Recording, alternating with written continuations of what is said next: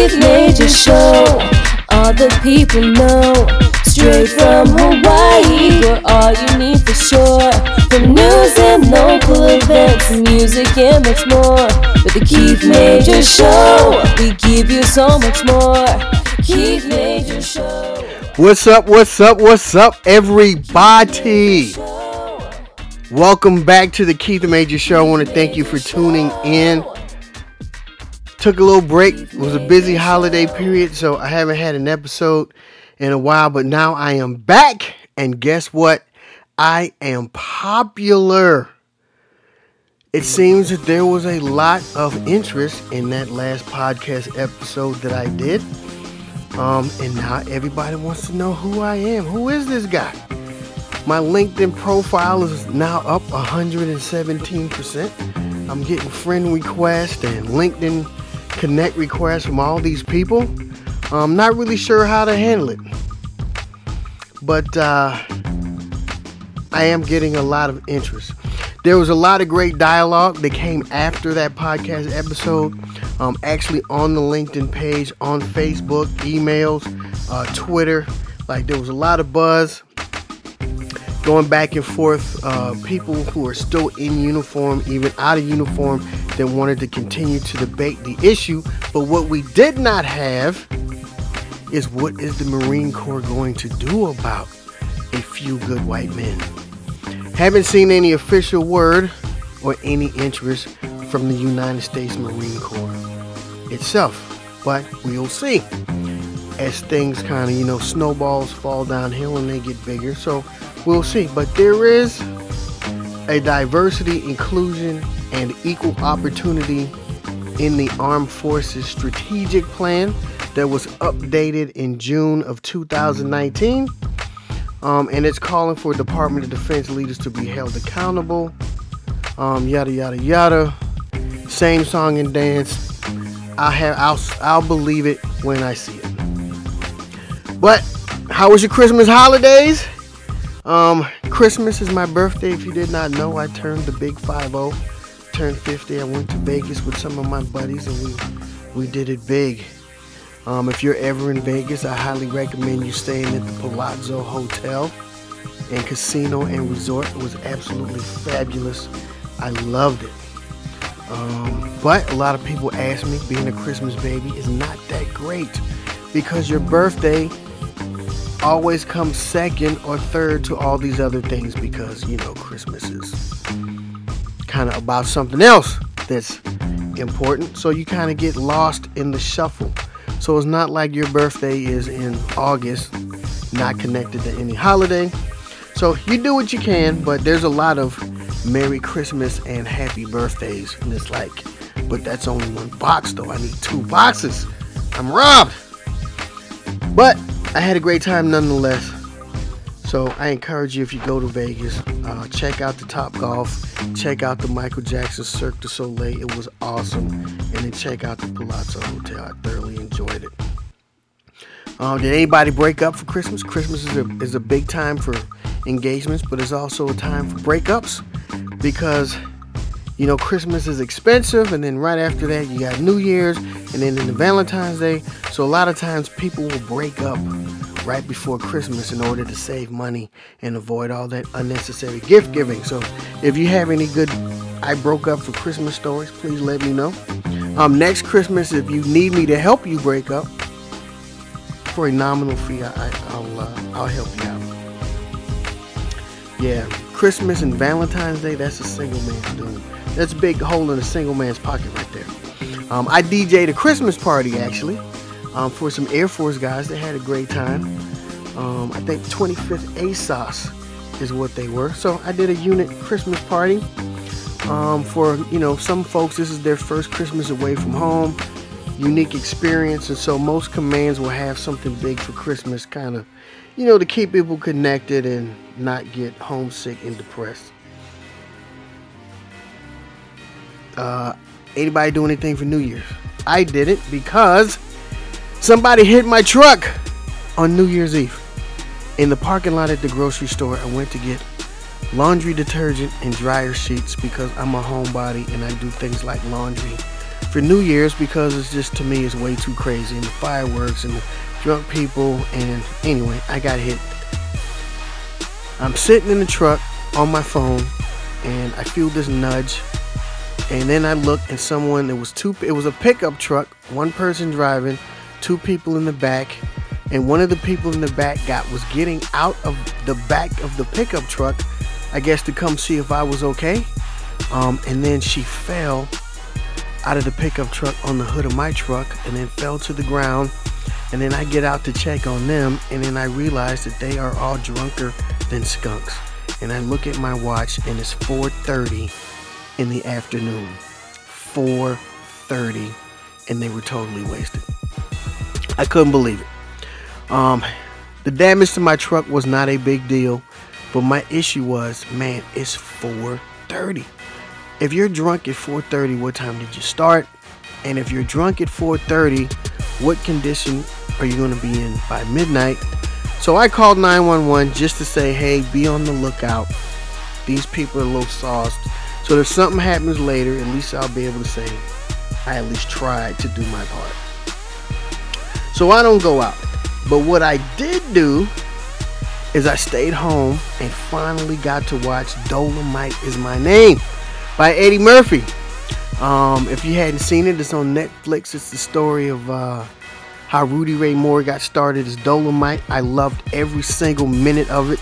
It's absolutely amazing. And if you are a blaxploitation movie fan, this is even better because this kind of gives you a behind the scenes look at how Rudy Ray Moore got started.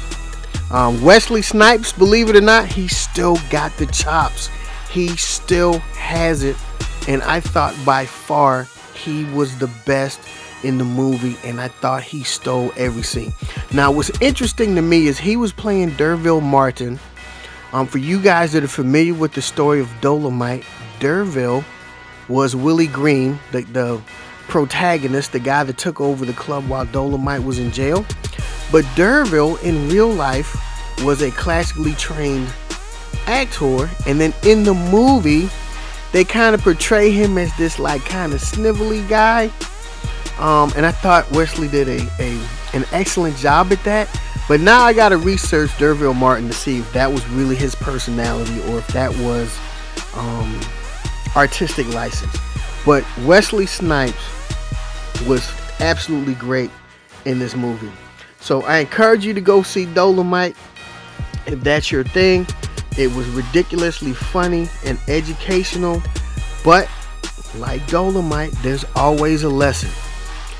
So the lesson in Dolomite is that he realized he had been trying and trying and trying, got told no, got told no. Every time he got told no. But then he realized that he was the product. And I keep saying this about black folks in general. Dolomite realized why am I trying to get other people to sell me when I can just sell me? I'll just be me and sell myself. And so that's what he did. He started making the records. He started selling albums out of his trunk of his car because the record stores wouldn't sell his records. Then they wouldn't distribute the movie. And then uh, he went and found some guy and made this deal and did the movie on his own. And then once he got big and people realized that he was popular and how much money he was making, then comes all the guys from the beginning that told him no. Now they want to be his friend. Now they want to do these deals. And that's the same thing we do. And we'll talk about this later in the show. So in 2020, do not let other people's limitations hold you back. News, sports, finance, current events, and political commentary. You're listening to The Keith Major Show, a podcast recorded live in Honolulu, Hawaii. And now, here's your host, Keith Major. Ladies and gentlemen, it's the news, national news, local news, finance news, sports, gossip, entertainment, all types of news. News you didn't even want to hear about news. Ladies and gentlemen, Keith Major reads the news. All right, all right. What do we have this week in the news? National news? Same thing we always have. impeachment. So, where are we in this never ending saga? So, the Democrats finally held a vote, articles of impeachment. So, Trump is the third president to be impeached. There are two articles. The first article of impeachment accuses Trump of abusing his office by pressuring Ukraine to investigate Joe Biden and his other political rivals and withholding U.S. security aid. Um, and this was done during a White House meeting.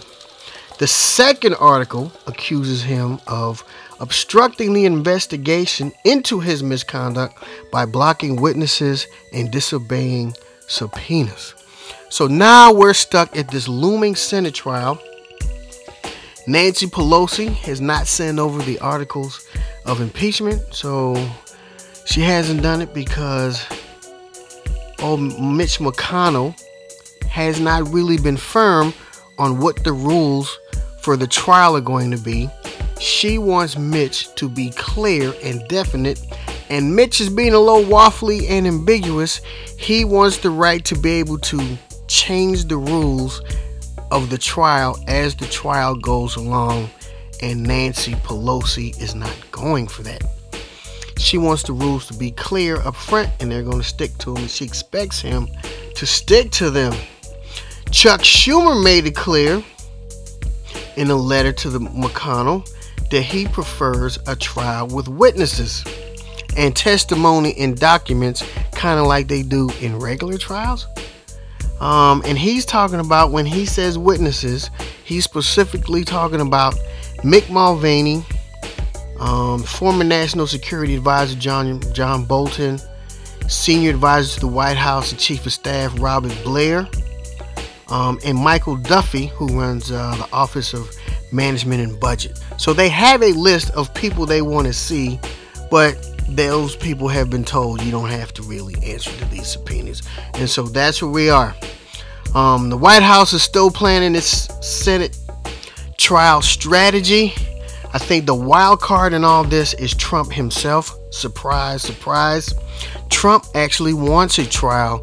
So, in some strange twist of fate, Trump and Nancy Pelosi are making for strange bedfellows because they want the same thing. McConnell does not want a trial. McConnell kind of wants this kangaroo court paper process where they're just going to blindly acquit the president and move on. But the issue is, I think, that Donald Trump understands that impeachment is like a wine stain on a white shirt. If you don't get that stain out and run to the bathroom and hit it with the cold water and all that other stuff, that stain is in there forever. And then it turns dingy and brown, but it's there. And then Trump's legacy will not be the economy or multilateral bilateralism. His legacy will be impeachment, and Trump is acutely aware of legacies and perceptions, so he wants a trial. I just, for the life of me, do not understand how Mitch McConnell will be able to deter, prevent Trump from having the trial that Trump wants. Because at the end of the day, whether you're a Trump fan or not, it's his job on the line. He's the guy getting charged. So why shouldn't Trump get what he wants and be able to play it the way he wants to play it? This is really interesting to me. I, I'm I don't I'm interested to see as we get into 2020 what the dynamic will be between Mitch McConnell and Donald Trump. I think they're gonna eventually come to a head about the Senate trial thing. But we'll stay tuned because it's in the news every day and every week, looping endlessly. Um, next, we got John Lewis, civil rights icon and U.S. Democratic Representative John Lewis of Georgia has unfortunately been diagnosed with stage 4 pancreatic cancer. Um, his office announced that on Saturday. Um, Mr. Lewis is 79. And this is the scary part for me as a guy that just turned 50.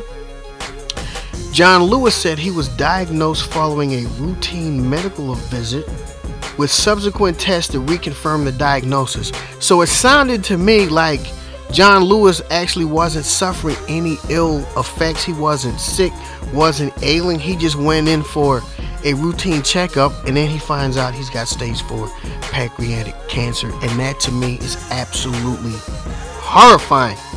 I mean, you do what you can, but I guess you just can't fight nature, and things happen how they happen.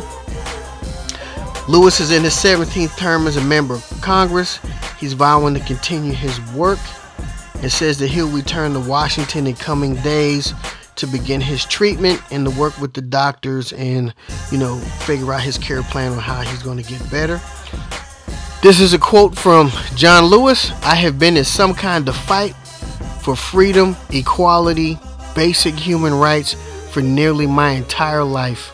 I have never faced a fight quite like the one I have now. John Lewis. We will keep John Lewis and his family in our prayers as he trudges forth in this medical treatment. John Lewis, 79 years old, diagnosed with stage 4 pancreatic cancer. Business. In business, Boeing is suspending 737 MAX production. Okay, let me give you the backstory. So, I dabble in the stock market. It's a holdover from business school, and that's a whole story that I'll tell in another episode.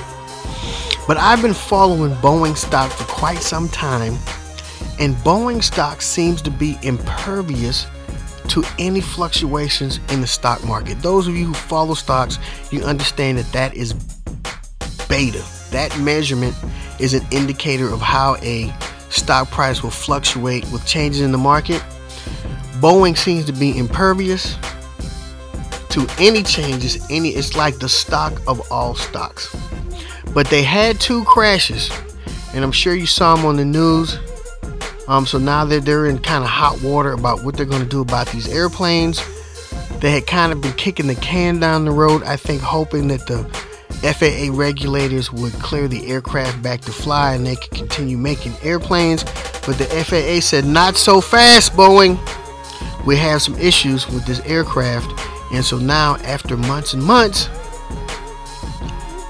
they're to the point where they got to suspend production of the aircraft, which is going to cost them some money. So now we're in the waiting game. Um, the FAA said that Boeing had unrealistic expectations when they thought that the aircraft would be back up in the air soon. Um, and then pr- cutting production is going to inflate Boeing's costs and trigger charges against its financial results as fixed expenses will be spread among fewer planes.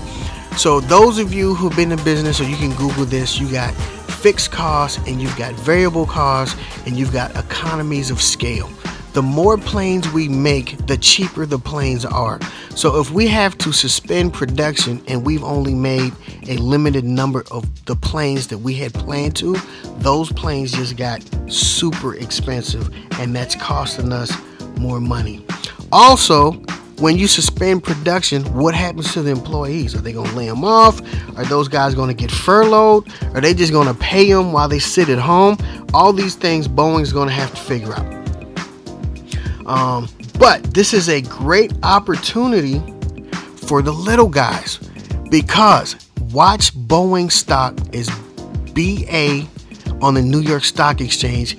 My personal buy price is $300. Keith Major says if Boeing stock falls below 300, buy, buy, buy, and buy some more. They're teetering, I think. Last I looked, they're right about $322 or so. We're almost there. But as this plays out, it's going to have an impact on the stock price. So buy low, sell high.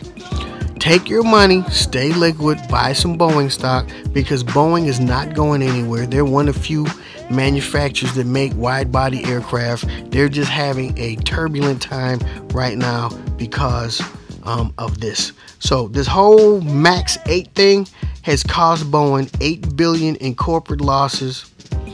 Um, and they're currently trading, I think, 322. So that's Boeing. Entertainment. Lizzo, she seems to be quite popular right now. I actually checked out Lizzo did a video with Southern University's marching band, the Human Jukebox. Did anybody see it? I thought the video was absolutely hot and creative. Um, the name of the song is Good as Hell. It's off her album. Please check this on. You can YouTube it. Check out the the video.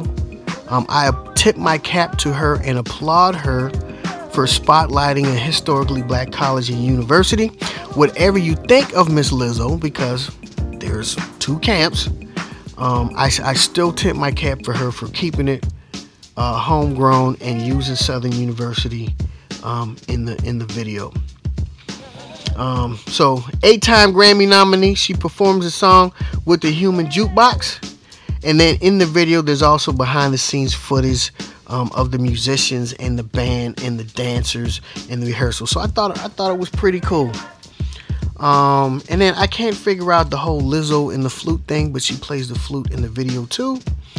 Um, and I saw signs when I was leaving Vegas for my birthday. They were putting the signs up. So Lizzo performed at the Cosmopolitan in Vegas for New Year's Eve. So if you went to that show or know anybody that went to that show, please tweet me or comment on the podcast. Let me know how Lizzo did. Um, earlier in December, I think it was December 8th, Juice WRLD passed away. He was a rapper. Um, he had that song Lucid Dreams.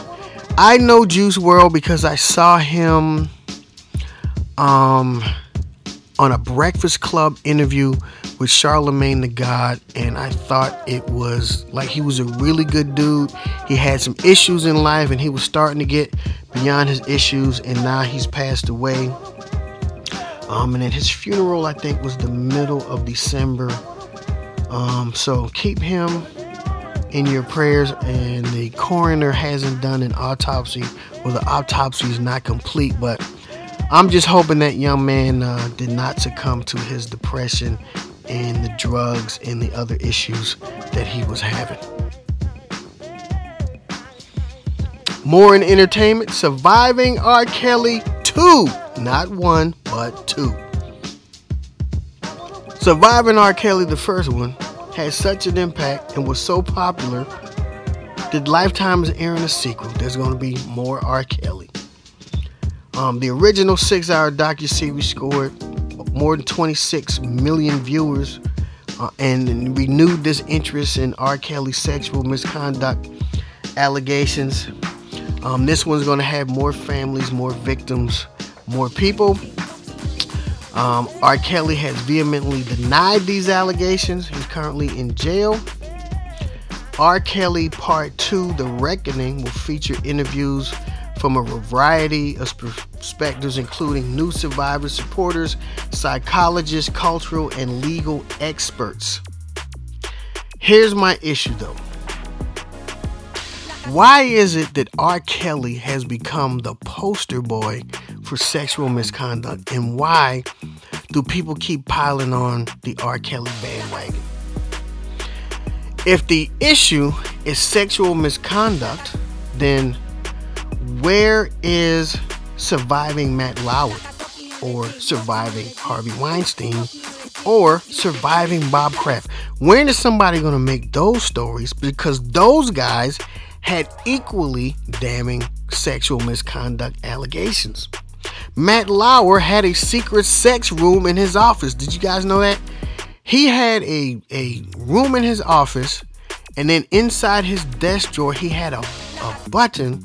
And if he hit the button, it would lock the door automatically from the inside. And if you were in there, you were trapped with Matt Lauer, and Matt Lauer could do whatever Matt Lauer wanted to do. If you didn't know that, that's the reason why we need surviving Matt Lauer. I just think they're beating up R. Kelly um, and they're giving these other guys passes. There's a videotape of whatever Bob Kraft was doing down there in Jupiter, Florida. And now his lawyers done finagled some way where they're not going to have the, the video in court. And I'm thinking, well, how you going to have a trial if there's no video? So who knows? But if you're interested, January 2nd at 9 p.m., that's tomorrow, you can watch more R. Kelly.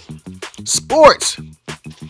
Surprise, surprise, the Patriots got caught cheating again. Is anybody really surprised? You know what? There comes a point where there's so much smoke, you just got to say, there's a fire. So, to me, Roger Goodell is on the horns of a dilemma. Josh Shaw got suspended through next season for betting on football games, and get this Josh Shaw was injured and on IR and not even playing in the games he was betting on, but the letter of law says you can't bet on games. He bet on games, so now he's in trouble.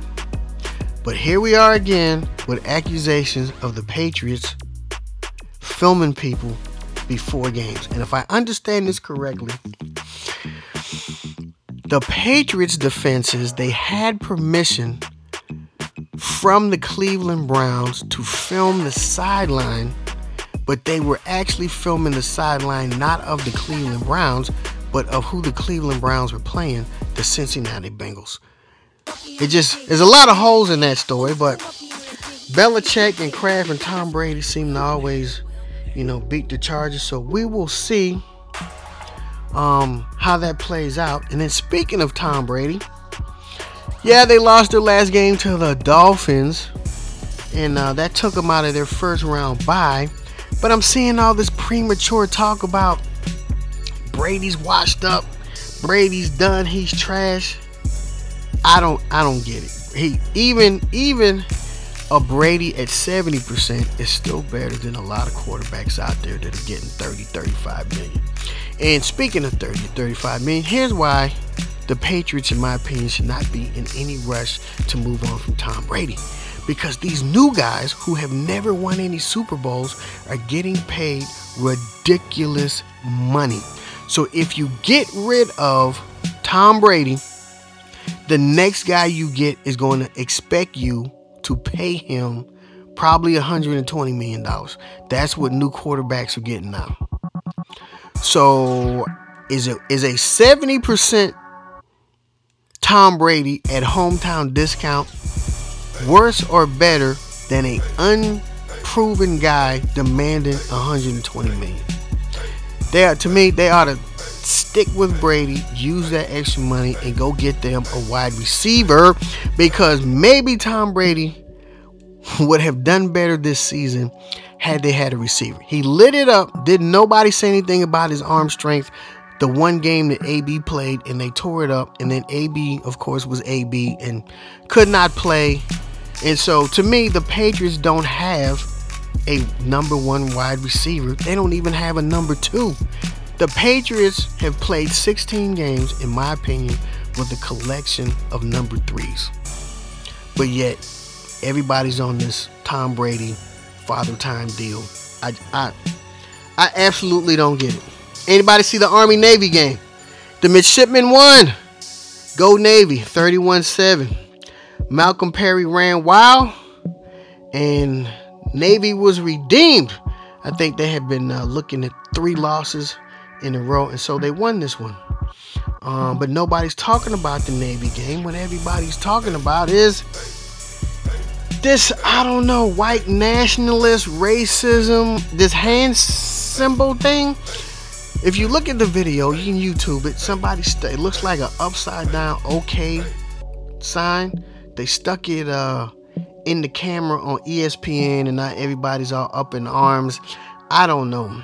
I, I I don't know personally any white supremacists or white nationalists to ask them if that's officially their hand symbol or their gesture. So this could be a hoax, a witch hunt. I'm I'm just not sure. Navy says they're investigating. Ain't gonna matter. Um, because we already know they're not gonna find anything. Hence, if you have a question about that, go back to the last podcast episode. You know why. It's the glass floor. Somebody's son wants a career as a Navy pilot or a SEAL or something. You're not gonna derail that. And then lastly, the Celebration Bowl. That was uh, Alcorn State versus North Carolina A&T, and I thought A&T beat the brakes off of Alcorn. Um, and then there was some discussion in social media about the Celebration Bowl. I just don't think ESPN and the NCAA gives black college football a fair shake. They kind of have this perception that black college football is lesser, but the numbers would indicate that that is not true. Hence, the Celebration Bowl was seen by a record 2.7 million viewers on ABC, as well as they aired it on um, the Armed Forces Network, AFN for you military types. You remember that? 140 countries saw the Celebration Bowl. So let me give you some numbers because I looked this up. Every year, the NCAA publishes an annual report, and these numbers came out of the report. The Football Bowl subdivision, that's like the Power Five guys, drew 36 million 707,511 spectators for an average of 41,856 fans per game. The football championship subdivision, that's the like kind of lower level schools that play the tournament, they had an average of 7,853 in attendance.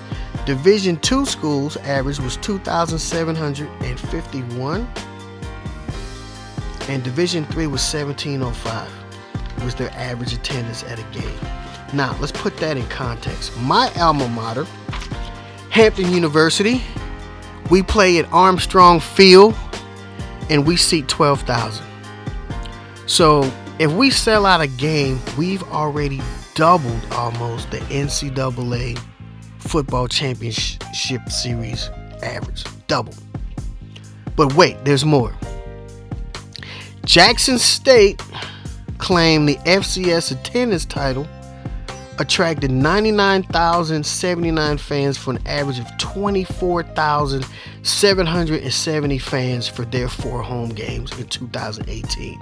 Morehouse College captured the Division II attendance title and they had 36,111 fans for an average of 12,037 for home games. And so in these numbers, they're just monitoring home games and not not away games, right? Um, the Southwestern Athletic Conference, the SWAC, earned its 40th FCS attendance title in 41 years. So out of all the conferences in the FCS, the SWAC is the one that has the greatest consistent game to game attendance. The Southern Intercollegiate Athletic Conference, SIAC, there's some schools in that, netted its 16th straight Division II attendance crown. There's a lot of black schools that are SIAC, averaging 6,252 fans. So, long story short, here's the deal. When you look at ESPN's bowl programming, their programming does not accurately reflect attendance and viewership.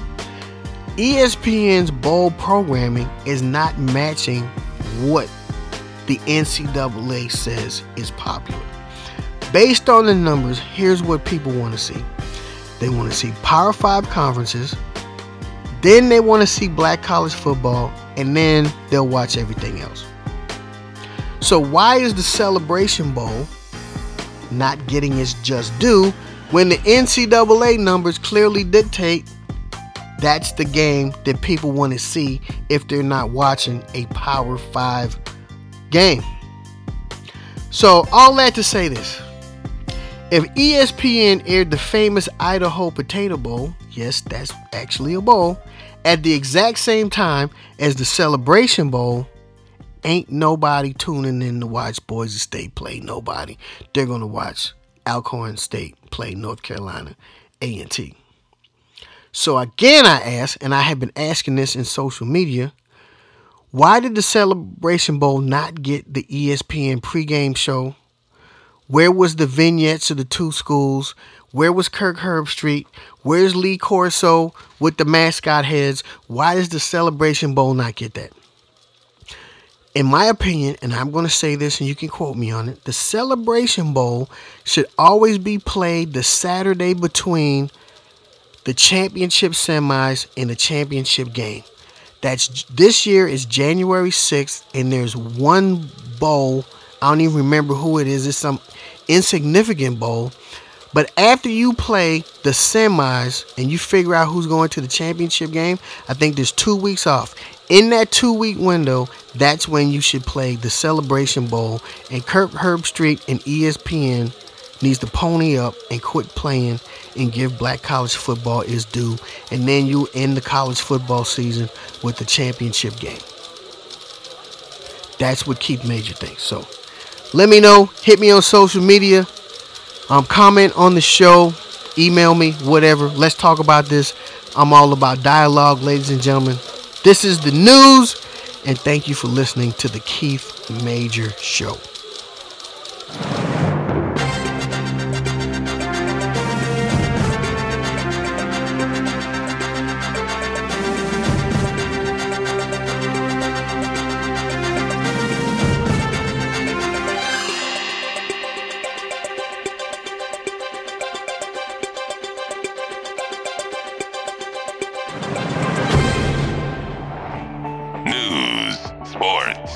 Finance, current events, and political commentary.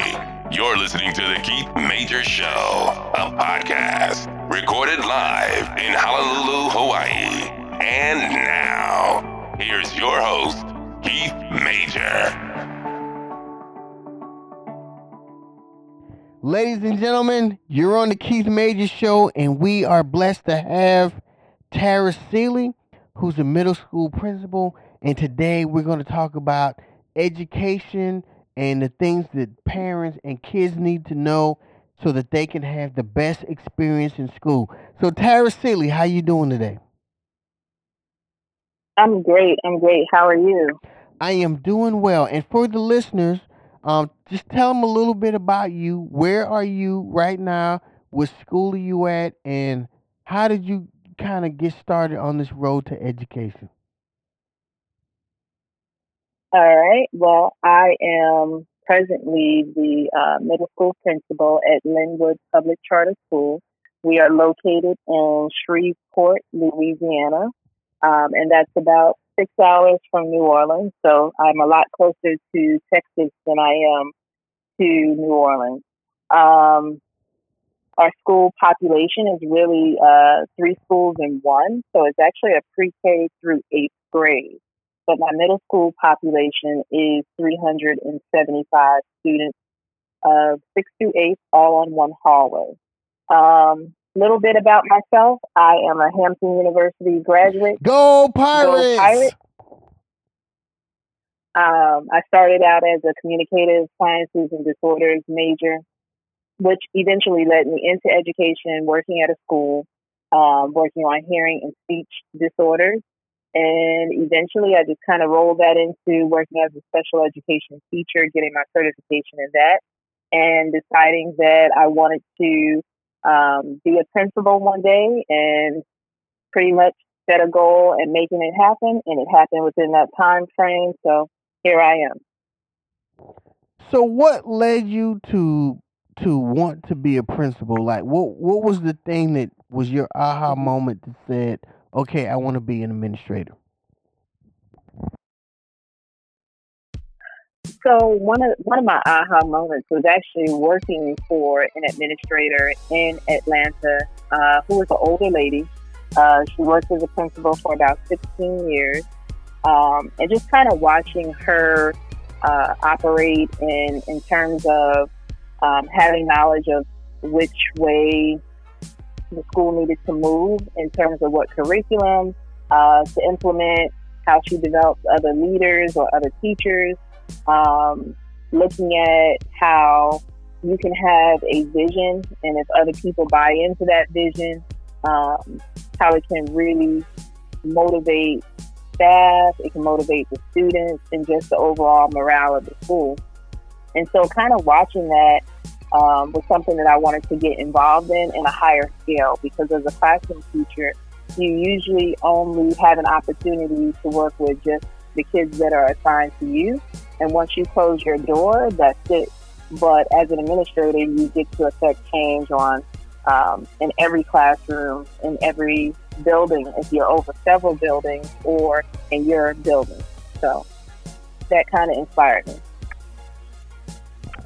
Okay, and so for the listeners that are parents of uh, smaller children, what kind of things should the parents know in order to uh, provide their children the best experience in middle school? I feel like most parents want to help because we want the best for our children.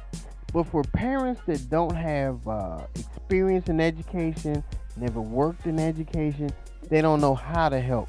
So, as a principal, what would you tell those parents that they need to do, can do, should do in order to put their children in the best position?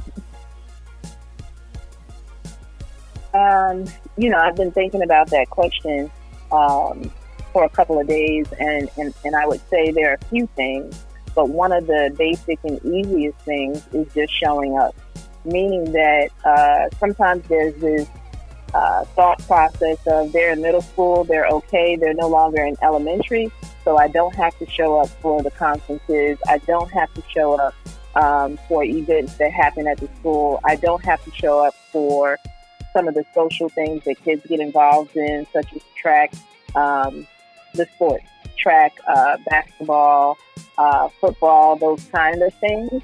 Um, and so parents often stop showing up as much as they did in elementary. So the first thing would be to show up.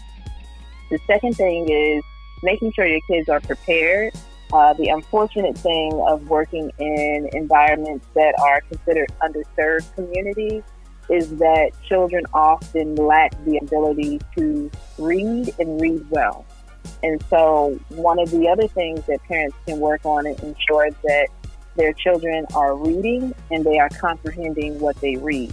And it could start off with just exposing them to things that they like. So, if they like comic books or comic strips, start off there.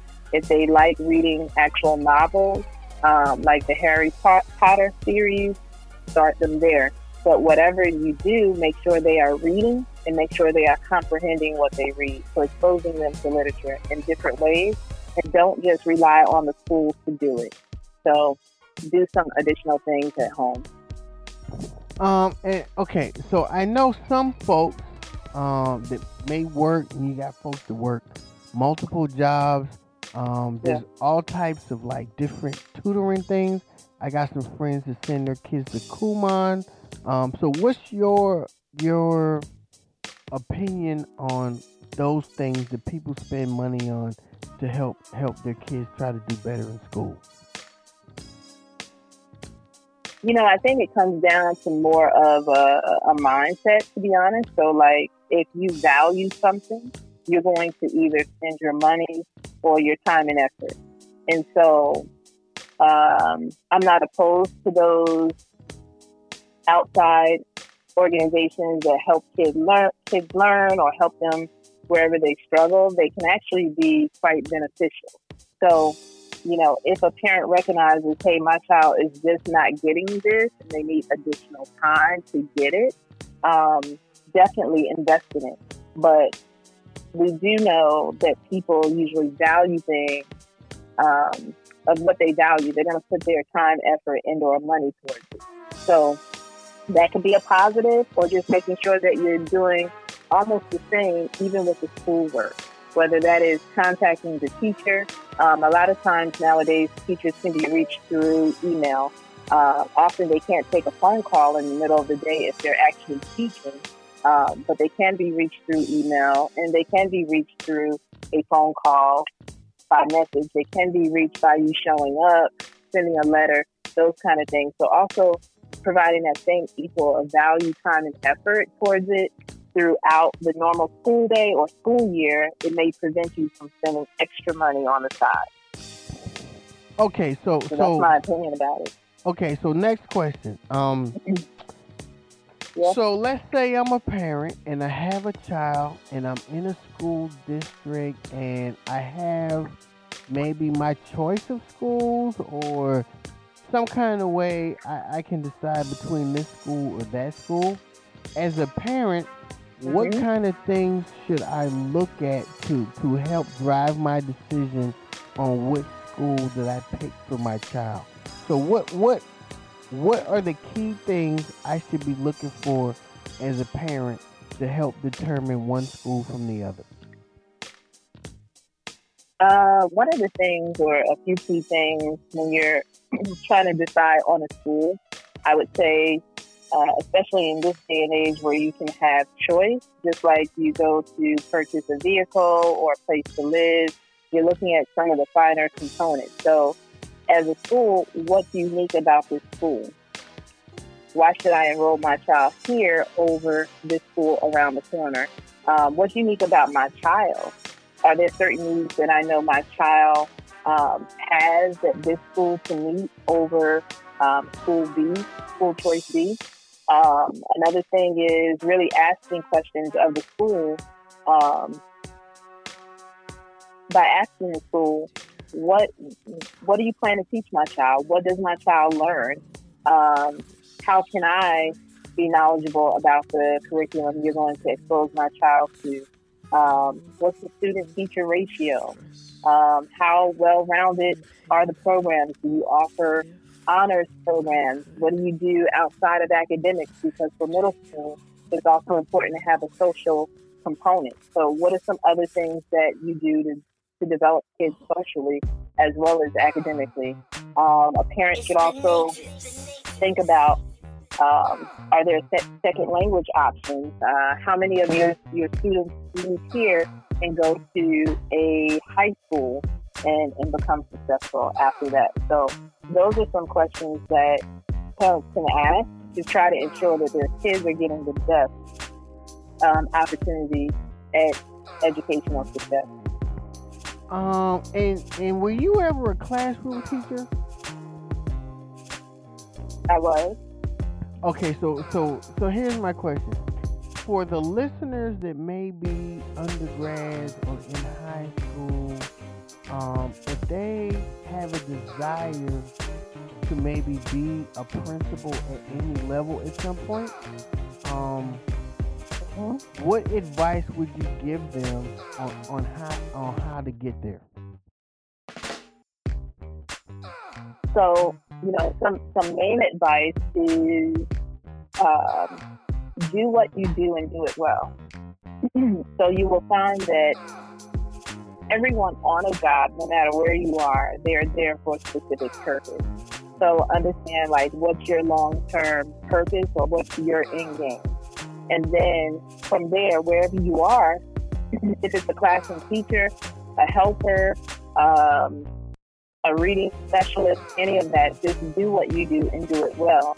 Because um, ideally, when you do that, and it's all about moving children, you're kind of taking yourself out of the way and, and you're doing something for the greater good of the organization or the, the customer, which is the student. And so from that, you can um, then decide what's next. And oftentimes, people will come seeking you because of what you're doing in your classroom. So if you're able to improve children in your classrooms and, you know, companies and, and don't, uh, people often mistake education for not being a business. It's still a business. And so people will often seek you on how to grow their business. So how do you grow children?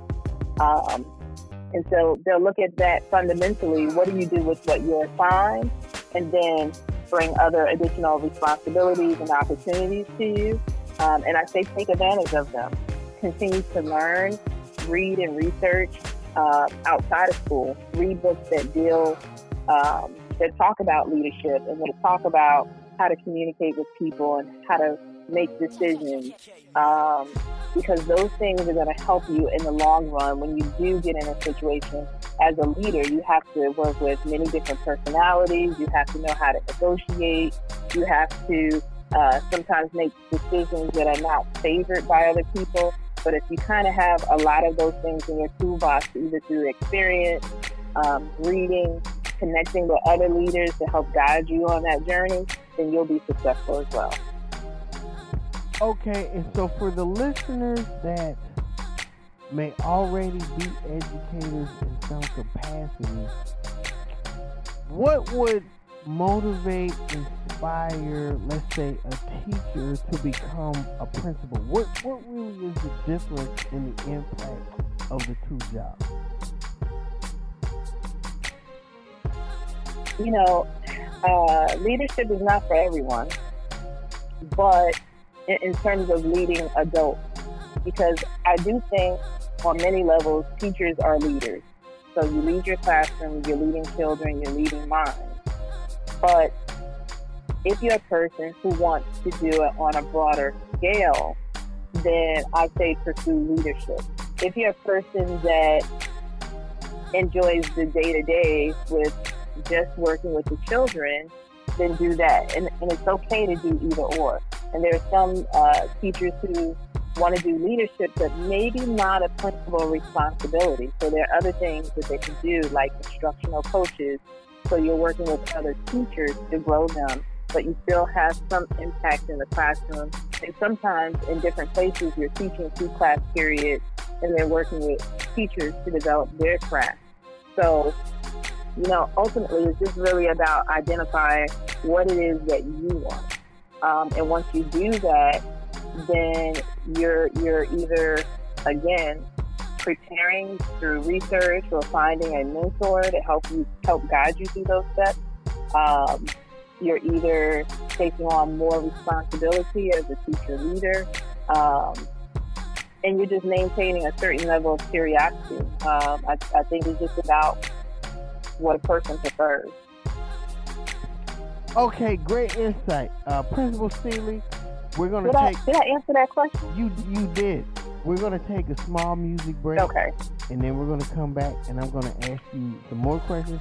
But you absolutely answered that question. Um, you're the duty expert and your insight is most valuable. So, ladies and gentlemen, we're gonna take a small music break and then we'll be back with Principal Sealy. You're listening to The Keith Major Show, a podcast. News, sports, finance, current events, and political commentary. Recorded live in Honolulu, Hawaii. And now, here's your host, Keith Major. Ladies and gentlemen, we're back on the Keith Major Show, and we have Principal Tara Sealy telling us about education. Um, Principal Sealy, thanks for coming in on the show. Um, and I want to ask you for the listeners that are maybe in college right now, what advice would you give them when you think back to your undergraduate days? What advice would you give them um, as they wend their way to education and maybe being a principal or senior administrator? Oh man, um, if I think back to to that time period, I would say, and and and having a real interest in education, I would say definitely understand that education is not for the faint of heart. Um, and and so by that, making sure you have developed grit. Um, because often what you hear is that um, when you can't do anything else, at least you can teach. Well, teaching has changed nowadays, and so the expectation is higher. The workload is more. Uh, there's more accountability. Um, the teachers have to not only be knowledgeable about doing math, but actually knowledgeable about how to teach it, um, and knowledgeable about a specific curriculum um, that may be presented to them to teach from. And so it's no longer when you can't do anything else, I guess I'll just teach. You have to really know that that's what you want to do, um, that it is going to require a lot of your time, a lot of your focus. Um, and so you just have to know it's not for the faint of heart and you have to have grit. Okay, and uh, what what is one thing that you and that's the non-textbook answer. The non-textbook answer. What is one thing that you think people misunderstand about the profession of education? I think people misunderstand uh, that it's the teacher's fault. Um, I think in our present day society, there's always a lot of finger pointing and wanting to place blame on something or someone um, which removes us from self accountability. And so one of the things I think is, is majorly misunderstood is, oh, the teacher failed me or the teacher failed my child. Um, now, don't get me wrong, there's some teachers that are in a classroom that should not be um, because they either lack uh, integrity, they, they lack uh, understanding of the lives that they're affecting, um, or they just lack understanding of uh, the content. And so they, of course, should not be in a classroom. But there are a lot more teachers that are in the classroom that are there um, to give 110% and that are truly there to make a difference in a child's lives. Um, you know, there's an, another thing that's popular right now, and I'm going to say something that might not be very popular, but people say, oh, the, the pipeline of prison. So schools are preparing kids for prison. Um, and so my pushback is always so a teacher spent four years at minimum because most teachers have to have a master's degree in most locations. So at minimum, they spent four years, uh, student loans, time and effort to prepare a kid for prison. I don't think that's fair. And so I don't really agree with that statement. Um, and so that to me says there's a lot of misunderstanding. So there's an expectation that people have, there's an expectation that educators have, um, and somewhere in the middle we have to meet and agree upon what, what we're teaching our kids, what's uh, most beneficial to them, um, what are they great at, and on their weaknesses, how to build on. And so until we do that, I think we're just creating blame. It's the teachers, it's we're preparing them for jail, opposed to, hey, listen, I made sure that my kids sat down and read an additional 30 minutes. Or we engaged in conversation about what they learned today at school, opposed to giving them the iPad or the cell phone to scroll and create Instagram pages. Um, and I'm and I'm talking about middle school because that's what uh, they do a lot of. And so wait, wait, wait, once wait, we wait, change wait, that wait, conversation wait, wait, and narrative, Wait, wait, hold on, hold on. Kids Oh. in middle school have Instagram pages? absolutely. Okay, uh, okay, wait. I got a five year old and a three year old. So, as a principal, what age is the right age or the appropriate age for kids to get involved on social media? I didn't realize kids that young were into social media. So, what, what's your take on that? Um, I think the right age is when they have shown themselves to be responsible. 35. Um, but well, if it's 35, then that's what it has to be. But it's, it's you know, you have some kids. oh, it is 35. Okay. Well, I think that might be a little too old. But you do have some kids. You do have some kids that run businesses um, from Instagram, and, and I have a Wait, wait, uh, wait. prior What- coworker. what kind of business they run in the middle school? Well, I have a coworker, uh, a former coworker, whose daughter actually is uh, a great artist, so they run a business called Creative Canvases, and so those are like paint parties, and uh, her daughter does a lot of that for other kids. So when kids want to have their birthday parties or different things, so that's a business that she runs. Um, and I don't think that she is. I don't think that she's even 13 just yet. She may be like 12 years old. So, and they've been doing it for a couple years. Now, of course, the, the parent monitors the page. Um, and so that to me is acceptable. Um, but there are some other kids who maybe are 15 or 16 that are doing things on Instagram that, you know, um, working as a middle school principal, I get to see a lot of those things. And I would say that they're not socially responsible and they should not um, have access to social media. But ideally, they do. Okay, so like this is like totally going down this wormhole, but as a parent, for for any parent, where am I supposed to figure out social responsibility for a teenager? Where do where do I go to to learn that or figure that out? Is that something that I get from the teacher or the principal? Where where do I get that from? I think you have to take time to know your child, um, spending time with your kids, uh, and not allowing uh, the phone to raise your kids or assume that, oh, they're just on Google researching a project. Oh, they're just on YouTube, you know, uh, knowing what they're clicking on on YouTube, um, knowing what they're looking up on Google. Um, and once in a while being in contact with the teacher, of course, in case there are issues that arise at school that are relative to that. So ultimately, you have to know your child. Okay, you so have to monitor your child. Okay, so in the age of social media, as a parent, um, is it is it okay for me? Like like what what uh how do I say?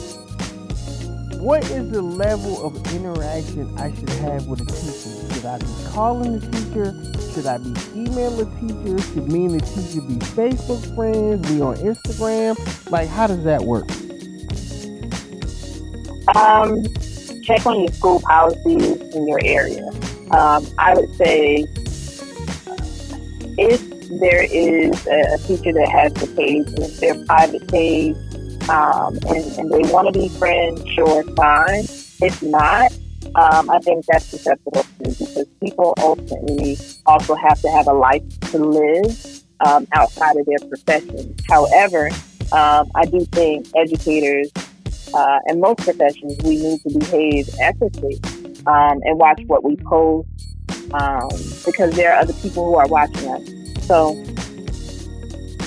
it's what they choose to do. Okay. Um, and then switching gears. Policies, because there are some districts that do have policies around it. Yeah. Sorry.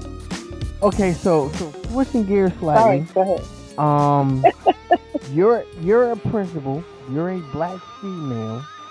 Um, and I think that matters because I'm all about you know people in leadership kind of being um, representative of, of the, the community that they serve.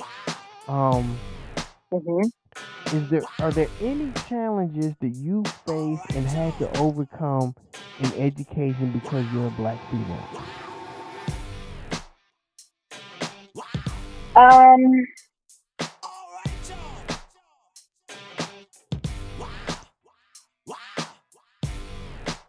You know, I think that um, uh, I was speaking about this with a, a coworker the other day. I think that there is an assumption maybe that you don't face too many challenges since uh, there are a lot of females in education. But I think uh, one of the, the most interesting challenge I think is just being confident that you're table. And so and, and, and being confident in your knowledge. Um, so I would say one of the bigger challenges is more of a self challenge because depending on where you are, you may not see a lot of people that look like you. Um, you may see more male administrators. Sometimes people feel like, oh, he was a gym teacher, so they promoted him a little bit quicker, um, which you do often see unfortunately, that there are a lot of a high rate of males who are coaches or um, PE teachers that now they're principals. But that's not to say that they're not knowledgeable, but from the outside looking in, you may feel that way. And you say, well, I'm a female, I've worked hard, I've done this, this, and this. How come I didn't get that promotion? And so sometimes there are some back conversations about that, but I think ultimately it's being okay with who you are, your knowledge, and what you bring to the table. So overcoming that first challenge um, would be a self one, and then the second one is um, working with other females that have strong personalities. So those are the two challenges that I see.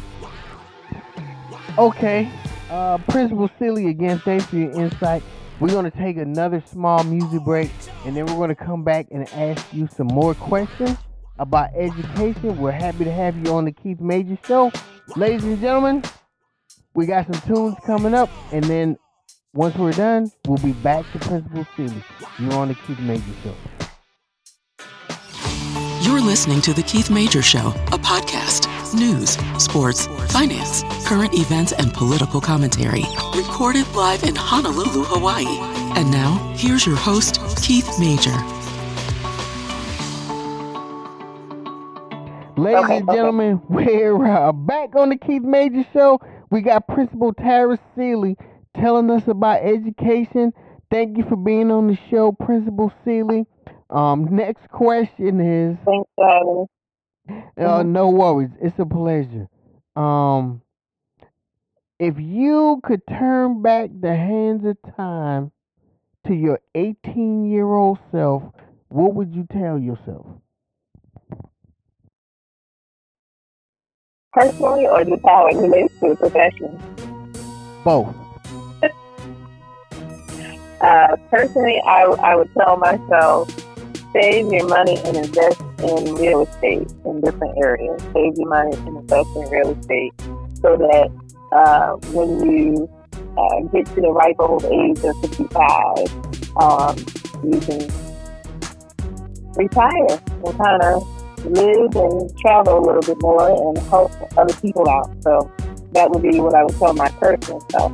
Um, my professional self, um, I would tell myself that every for every job or experience that you have professionally, there's something that uh, you should learn from it, um, take the good from it, and use that to make yourself better at the next job, or if you decide to be an entrepreneur, um, how you deal with people, and and and really think about what what can you bring to this world to change or make it better, and not so much.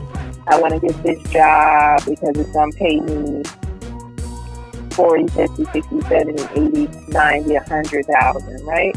Because jobs will, I mean, salary and money is a motivator, but more so, what what can I do to actually make it better, make this place better, make children better, um, improve people's lives? Because from that, you'll you'll be enriched. So that's what I would tell my 18 year old self. Okay, and then that ties into my next question. If you had $100 million to spend on anything you could spend it on, how would you spend it? Oh, well, the first thing is always uh, to buy my mom a house and whatever car she wants. So that would be the first thing I would do. Um, the second thing is I definitely would be some sort of organization uh, that works that would work for children in terms of um, reading and then giving them exposure to maybe those things that they read. Um, and so the example would be when I was younger, I remember reading a book and it talks about the the hills of Umbria, which is located somewhere in Italy.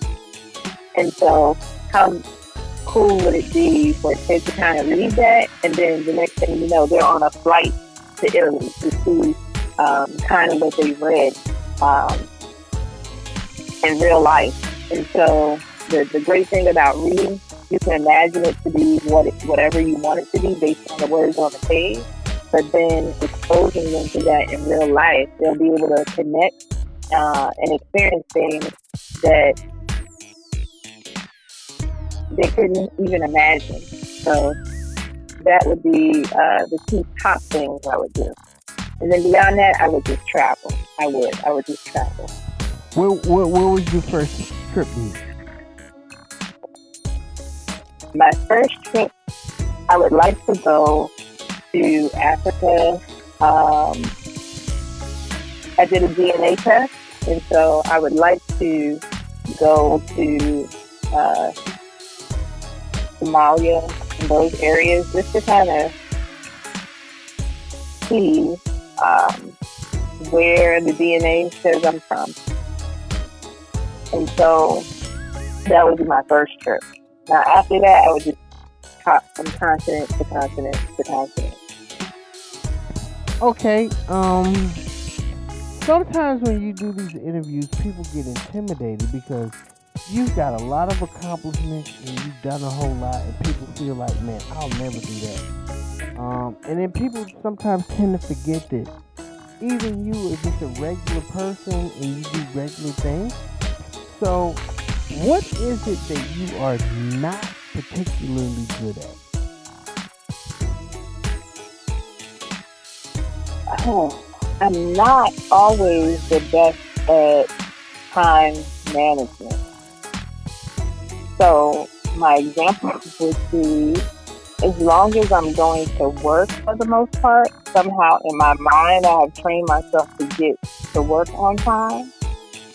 But when I'm not at work, if I have to do, I don't know, a dinner, a movie, an event, I'm either rushing or I'm getting there late, no matter how many times I tell myself to be ready. So, um, hold on, hold on, hold on. So, that's not so, a good trait. Wait a minute now. You, you, so if if we go out on a date, you telling me you already gonna be late because you're not good at time management? There's gonna be a high chance I'm gonna be late. Yes, at least ten minutes. Wow. Okay. In principle, Sealy, um, for for the listeners that may want additional inf- information or have specific questions, where can they reach you? You on social media? You got you on Twitter, Instagram. Um, like how how can they get at you? Um, well, as it deals with professionally, um, they can always go to www.linwoodpubliccharterschool.org. Um, and from there, they can select middle school and find my information there. Um, I do have my own website that I'm currently updating, but that is tsealy.com. T-S-E-A-L-Y.com. Okay, I'll be sure to promote your website um, on my podcast show. Like that's outstanding. So I'll right. be sure to pass on any questions or any information, and I'll definitely link you up um, Okay. with anyone that has additional questions or requests for additional information. Um, and before we close, All is- right, great deal. is there uh, anything that you would like to say to the listeners before we go? Um, no, thanks for having me. Um, just make sure that um, when we're talking about education, it's not just the school's responsibility, it's all of our responsibility to educate our children um, and move them forward and make sure they're prepared, prepared for school, prepared for life. Outstanding. Excellent. And uh ma'am, you went to school where? Let me a- let me reiterate that. Where did you do your undergraduate work? Oh, at the one and only elite institution of Hampton University, my home by the sea. Yeah, yeah, yeah. That's what I thought. That's what I thought. I just wanted to make sure. That's what I thought. But I just wanted to make sure. Principal Sealy, I appreciate you calling in. Thanks.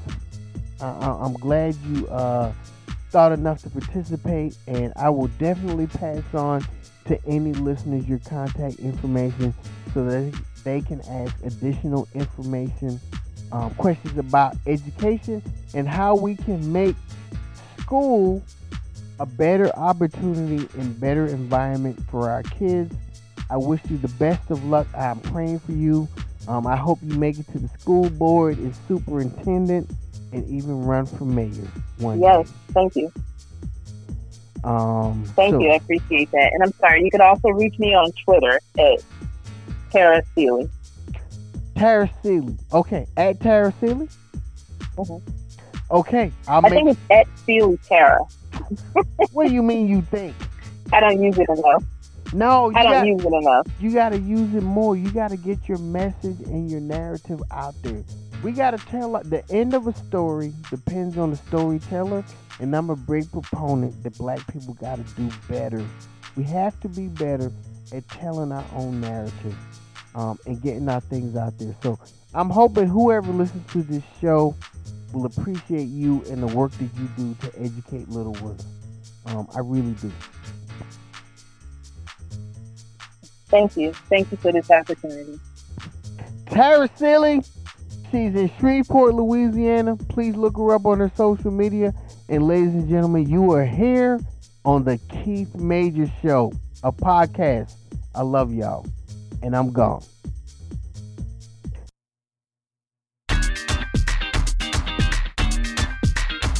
The Keith Major Show.